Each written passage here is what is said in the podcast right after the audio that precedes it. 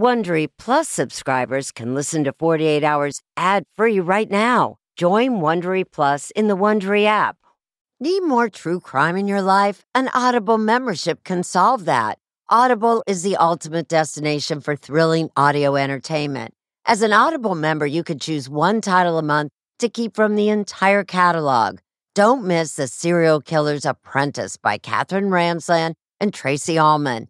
It follows the true story of how Houston's deadliest murder turned a kid into a killer in training. New members can try Audible free for 30 days.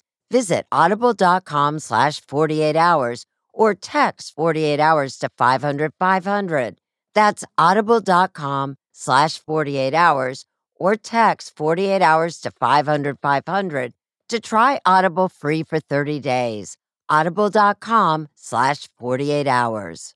This spring, if you'd rather spend time enjoying your lawn instead of trying to keep it alive, there's good news. TruGreen is the easiest and most affordable way to get a beautiful lawn. All you have to do is water and mow, and they'll do the rest. Weed control, fertilization, aeration, and even some things you might not even think of. They'll do all of it, while you can do literally anything else. With TruGreen, you can have your lawn looking as good as a putting green. That's not hyperbole. TruGreen is the official lawn care treatment provider of the PGA Tour. TruGreen offers a satisfaction guarantee, and they have a verified best price promise, which guarantees you the lowest price with no compromise on quality. You do you. Let TruGreen do your lawn care. Visit trugreen.com to get the best lawn at the best price with the best people guaranteed. Want to listen to Postmortem uninterrupted? Subscribe to 48 Hours Plus for ad free episodes today.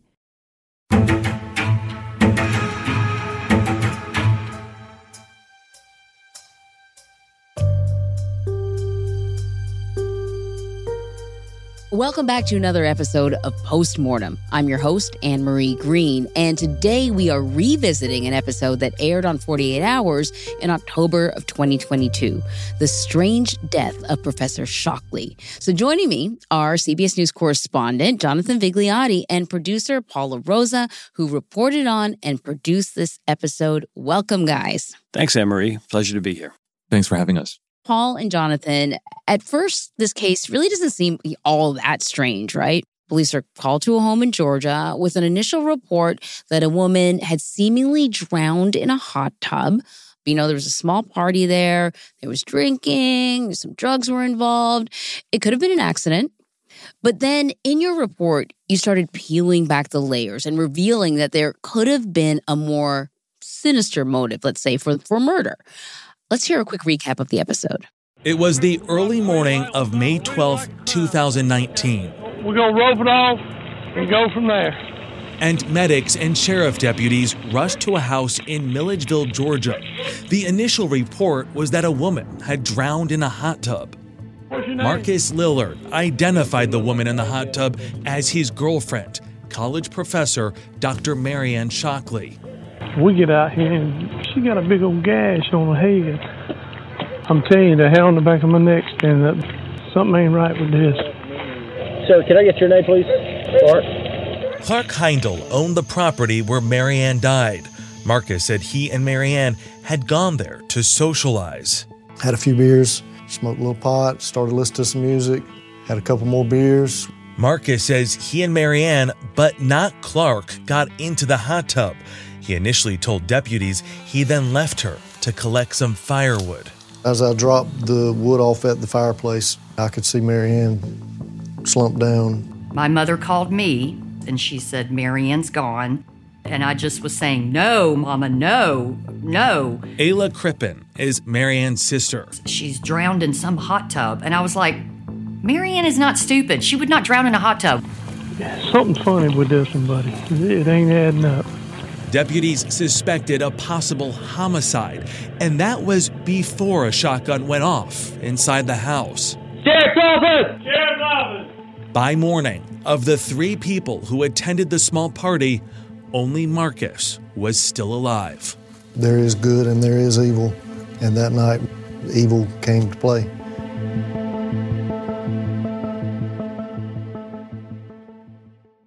So, Paul, I'll start with you. What struck you about this case that made you think, okay, there's more than meets the eye? So, the three personalities involved were fascinating. Professor Marianne Shockley, who uh, died that night. Um, she was a PhD professor at the University of Georgia at Athens.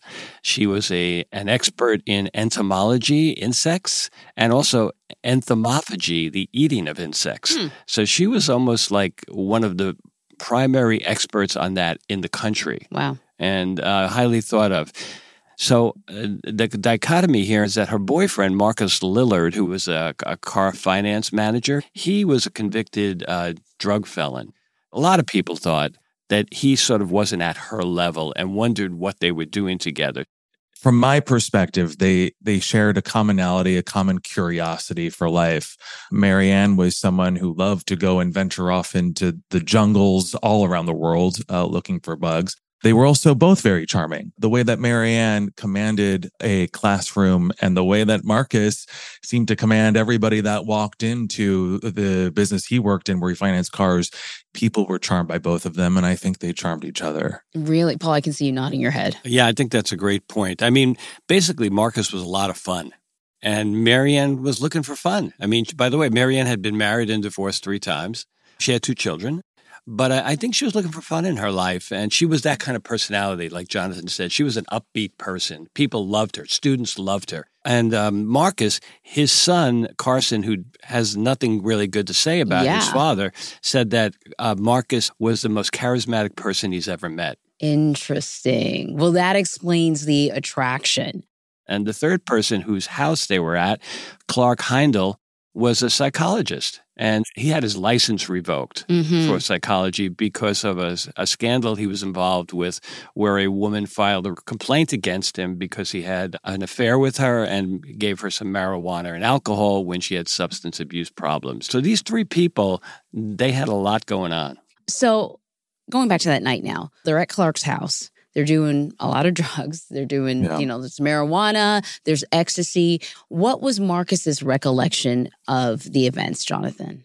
We spoke with him in person for several hours. After all of this time, it's been four years now. Uh, it's still fuzzy. Mm, He says that they got into the hot tub. They spent some time there, and then he had the idea to go and collect some firewood for a fire that they were going to start.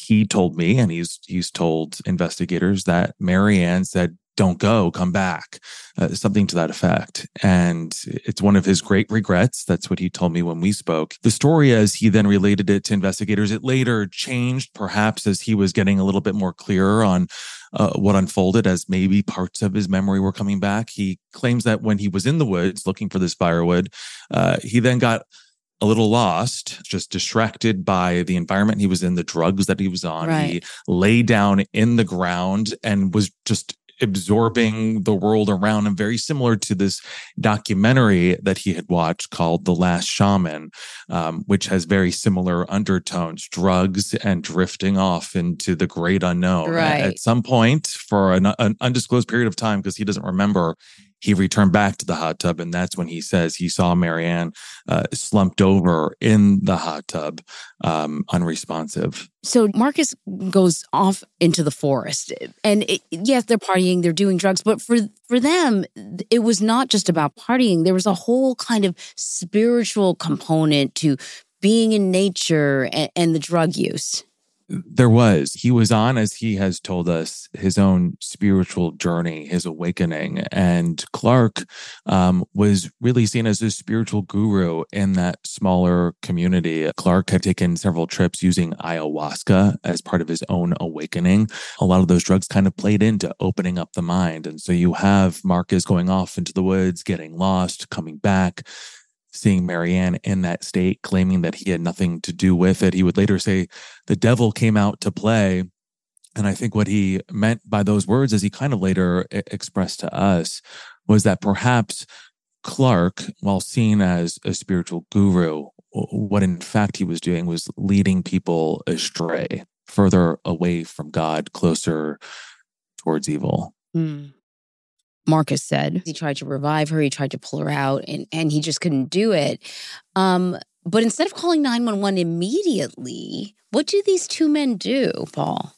So Marcus was on probation for a drug conviction, and Ah. he knew that if he called 911, the police would recognize that they had been using drugs that night. That would come out. They were clearly high, and he called instead his ex-wife, who was a respiratory therapist, but he also called an ex-girlfriend who was an EMT. Like he tried leaving messages and reaching people who could provide him with information on how to help Marianne.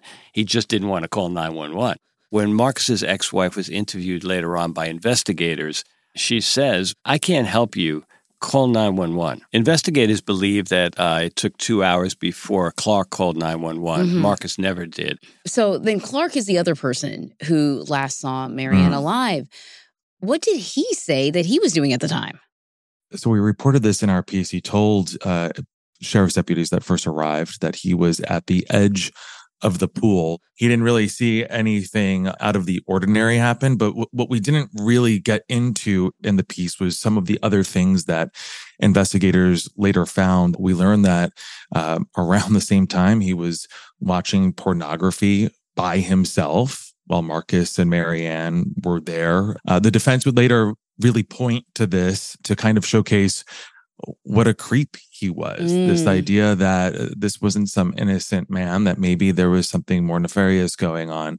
Uh, the defense pointed the finger at Clark for Marianne's death, specifically using the pornography detail as one of the main charges. The defense also brought us some other things that were not really great about his behavior in the past.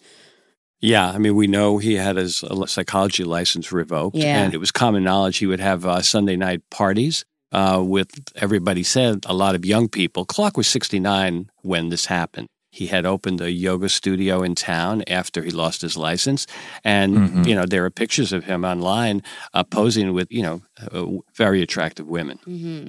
Um, so when the police finally do show up, they separate Marcus and Clark.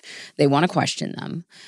But then they make a major mistake. We want to play a bit of a bit of that from the show. Judging from the body cam footage, deputies seem to be having a hard time getting Clark to cooperate. I've been told him three times to stay off the pool, but he's insisting to have his lawyer. Something, something is not right here, bro. All right, wait right there. There's a crime scene now. Wait right there. I asked you to wait back there, sir. I should have waited back there. But then the deputy watching Clark got a phone call, and Clark wandered off. We got a dead woman. No one noticed that Clark had slipped into his house, not until deputies heard that shotgun go off. Sheriff's office! Sheriff's office! Sheriff's office! And found his body. The bathroom. Yeah. It tainted the case 100% because there weren't two people there that could say what happened, there was only one. But investigators say Clark did leave behind a potential clue a handwritten suicide note. And I just said, well, he, he had to have done it. If that pill made me so stupid, maybe it made him, for once in his life, a violent guy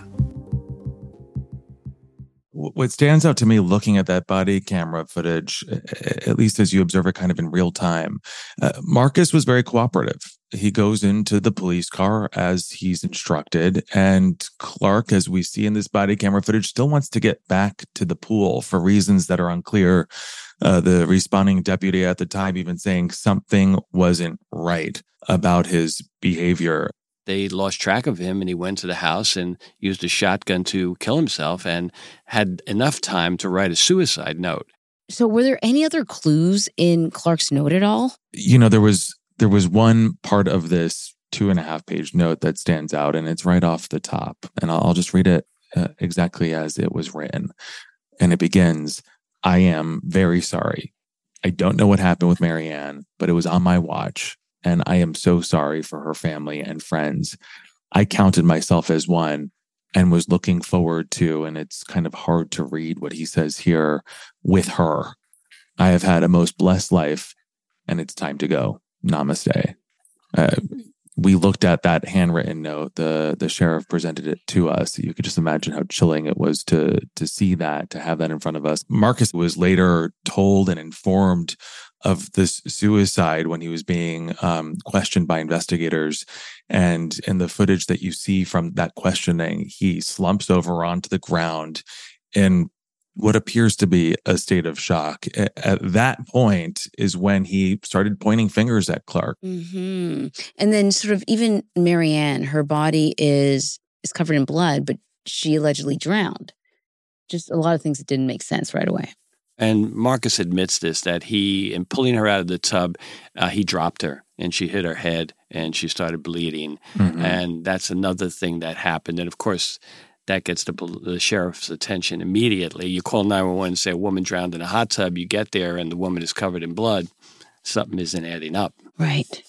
So we're talking about a big crime in a small town, and news spreads like wildfire. When we get back, we're going to discuss how different theories emerged through word of mouth, even leading investigators to key clues that they used as evidence to arrest Marcus for murder. And later at trial, we'll discuss the conflicting findings from the medical examiner's report, calling into question whether or not Marianne was strangled to death or if it truly was just an accident. Stay tuned. If I asked you how many subscriptions you have, would you be able to list all of them and how much you're paying? If you would have asked me this question before I started using Rocket Money, I would have said yes. But let me tell you, I would have been so wrong. I can't believe how many I had and all the money I was wasting. Rocket Money is a personal finance app that finds and cancels your unwanted subscriptions, monitors your spending, and helps lower your bills. Rocket Money has over 5 million users and has helped save its members an average of $720 a year with over 500 million in canceled subscriptions. Stop wasting money on things you don't use. Cancel your unwanted subscriptions by going to rocketmoney.com slash Wondery. That's rocketmoney.com slash Wondery.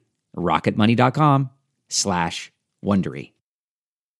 The Angie's list you know and trust is now Angie, and we're so much more than just a list. We still connect you with top local pros and show you ratings and reviews, but now we also let you compare upfront prices on hundreds of projects and book a service instantly. We can even handle the rest of your project from start to finish. So remember, Angie's list is now Angie, and we're here to get your job done right. Get started at Angie.com. That's A N G I, or download the app today. Welcome back. So, after Marianne Shockley was declared dead, tragically on Mother's Day of 2019, news of this spread quickly in such a small town. Almost immediately, people started to get in touch with the police department, including one of Marcus's ex girlfriends. That's right. And she helps turn the investigation as well. Um, Marcus, as we said, had called his ex wife that night, and the ex wife was best friends with his ex girlfriend. So this is a small town. So the next morning, the two women speak, and you know they find out Marcus is being held uh, for questioning at the very least. Mm-hmm. He's in custody, and the ex girlfriend she decides on her own that she's going to call the sheriff. She knew the sheriff since she was a little girl, and she calls the sheriff with information that when she had sex with Marcus, Marcus liked to choke her. Mm-hmm. That that mm-hmm. was one of his fetishes. That was his thing. And she believed, she told the sheriff, that he probably had done the same thing to Marianne, that he probably choked her when she was in the hot tub. Okay, let's hear a clip from that conversation with Marcus's ex-girlfriend that she had with law enforcement. How many times do you think you and Marcus had sex? Maybe a hundred times. Maybe How many times do you think choking was involved? I would say at least 30 times. The woman said the erotic choking was consensual, but one time she says Marcus went too far. He choked me long enough to where I lost consciousness and my body crumpled to the floor and he just left me there. So, Jonathan, how crucial was this tip to police in building their case against Marcus? I think this was a, a, critical moment. This was a day into the investigation. You have a sheriff's department that's unraveling because of this mistake that was made that led one of the suspects to be alone and take his life. And now you have someone calling in that's providing what could be a motive for the only surviving suspect. And I think that immediately directed and focused the minds of investigators and then the next day, the medical examiner comes out with a report that supports this tip to some degree. She wrote that Marianne, and this is a direct quote, died as a result of asphyxia due to strangulation, the manner of death best classified as homicide, end quote. And so there is the manner of which Marianne, according to the medical examiner, uh, died that night in the hot tub. Mm-hmm. And so then, you know, they've got this tip, they've got the report, they figure we've got enough to charge Marcus. But here's the thing I mean, a lot of people do a lot of things in bed, right? Um, it doesn't always lead to murder. So I'm curious about how did the choking argument actually hold up at trial, Paul? Well, the DA and the uh, sheriff's office investigated this claim, and Marcus had a lot of ex girlfriends, and they found at least six women who testified at trial that Marcus had choked them some of them, eh, you know, admitted it was consensual, of course. And a couple of them, he had choked them out where they had passed out. And other women, I've listened to some of the tapes, he, if he tried to choke them and they didn't want to do that, they would tell him and he, they said he stopped. Mm. That was mm. that. In fact, he said that he had tried it. I think he told us this, that he had tried it once on Marianne and Marianne didn't like it and he never did it again. It wasn't the smoking gun that prosecutors thought right. that they had. Even the autopsy report left some wiggle room.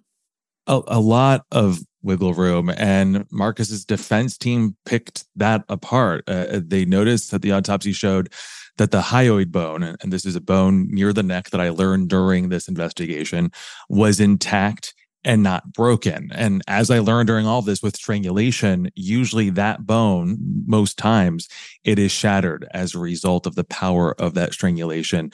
Uh, the defense suggested because it was not shattered, whoever killed Marianne might have been either too old or too weak to break that bone mm-hmm. and who was nearly 70 years old clark so the the implication here being it wasn't someone as strong young and healthy as marcus mm-hmm it was Clark. And Paul, the thing about Marianne is, you know, she wasn't sort of the healthiest person either. This is true. Marianne, for one thing, she had an enlarged heart, and it's in the autopsy. And um, she was on drugs. And then you, you take into consideration all of those drinks, those drugs, and then the temperature of the hot tub, mm. 107 degrees. And for anybody that has a hot tub, I I had just gotten a hot tub around the time of this story you know that it can't really go over safely 104 degrees. In fact, which is uncomfortable tubs, sometimes. which is uncomfortable, and and most hot tubs actually prevent it from going over 104 degrees because it is dangerous. You're not supposed to be in a hot tub that hot for more than 15 minutes. So who knows how long they were in there for? Uh, I think that could play a role. When I first heard this story, I thought, oh, that's got to be what this was 107 degrees, whether or not that is what it was. Mm-hmm. I think the jury took note of that temperature, took note of the drugs and the alcohol, and that certainly played a big role in their verdict. Mm-hmm. So ultimately, though, of course, when it comes to Marcus and his freedom, it's the jury's opinion that matters. And you guys actually spoke to one juror, and she went in completely convinced that Marcus had killed Marianne, but then she changed her mind. I want to play some of that uh, reaction from the show. I felt like the prosecuting attorney she painted the picture that Marcus Lillard was a womanizer, he was a narcissist, but they didn't prove that he was a killer. What do you think happened to Marianne Shockley that night? I don't know what happened. That frustrated me because we don't know what happened to her. Or if she really was strangled, if she died from strangulation, who strangled her? So it sounds like you even question if there was a murder in the first place. I have my doubts about that as she was sitting there and she was looking at all the evidence, she understood, uh, you know, that there were these uh, previous girlfriends that had this experience with Marcus. But did that make him a killer? Did that prove what happened that night? Ultimately, she said no. There just wasn't enough evidence to to match what he was charged with, and so that's why she changed her mind. The evidence, according to her, was not there. The jury deliberated for less than 40 minutes and ultimately found Marcus not guilty on all four charges of felony murder, aggravated assault, involuntary manslaughter, and reckless conduct. In that moment, you know, he thought he was a free man, but then the judge clearly had other plans for him. And it's interesting because this goes back to why Marcus didn't call police initially or call 911 because he was afraid that he would get in trouble for being yeah. on drugs, which was a violation of his probation. And what happens here? He is found uh, to have violated his probation for that 2015 drug conviction. And so he was remanded yeah. to prison. And yeah, Marcus is still in jail as we talk. Do we right know now. how long he might remain? He actually, his date of release is 2030. Wow. And uh, they think he, he mm. his family hopes he gets out earlier, but there's no guarantee of that. So, this is, of course, an incredible case with lots of twists and turns. But we can't close out, of course, without talking about something that you had to do for this, Jonathan. Uh, reporter involvement. You know, you got to go in full. you actually ate bugs for this story. Yeah, you know, I what I won't do right? uh, for 48 hours. Uh, you know, I, I would be lying if I said this was my first time eating bugs. I've I've had bugs before. I think I've done a story on bugs before. I've certainly eaten them. And we we did eat bugs because Marianne was a leader in ephemology, which is the eating of bugs as a protein source. Uh, Marianne really believed that insects would help curb world mm. hunger. And so one of her students was kind enough at our request to bring in, I, I believe they were crickets um, on brownies that we ate and they were crunchy. Uh, they didn't taste like cricket or chicken. It was all brownie, all crunch. We, in Marianne's way, honored her and paid tribute to her doing what she loved yeah. to do when she was alive. So it was it was a it was a nice moment, a crunchy moment, but a nice one. That's great. so true. Um, yeah. Well, you know, once again, I thought it was a great. It's a great case. Uh, the way you both told it was fantastic. I found myself going back and forth and back and forth throughout the whole hour. Thank you so much, Paul. Thank you so much, Jonathan. This is really great conversation. Thank you. It's great to be here. Thank you for having us, Anne Marie. Be sure to join us next Tuesday for another post mortem. And if you are liking the show, please rate and review 48 Hours on Apple Podcasts and follow 48 Hours wherever you get your podcast. You can also listen ad free on the Amazon Music and Wondery app or with a 48 Hours Plus subscription on Apple Podcasts.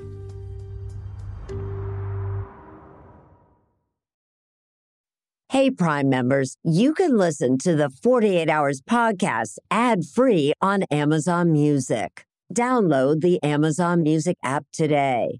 Or you can listen ad free with Wondery Plus in Apple Podcasts. Before you go, tell us about yourself by completing a short survey at wondery.com/slash survey.